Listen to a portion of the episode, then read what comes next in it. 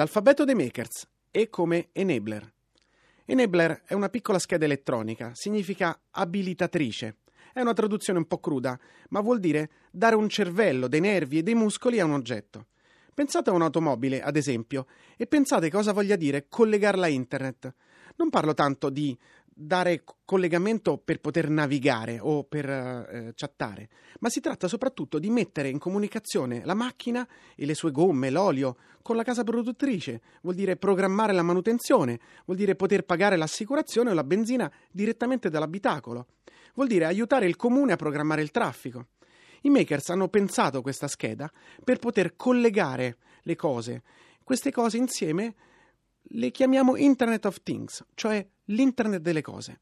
È un modo per pensare a una rete di prodotti che tra di loro riescono non solo a comunicare, ma ad interagire. Queste piccole schede, questi piccoli cervelli, fatti anche di sensori, permettono tutto questo. Il futuro sarà fatto di prodotti che interagiscono con l'uomo e con i nostri servizi e i nostri bisogni e miglioreranno la nostra vita. Sono Filippo Moroni e trovate tutte le lettere dell'alfabeto dei makers su radiotrescienza.rai.it.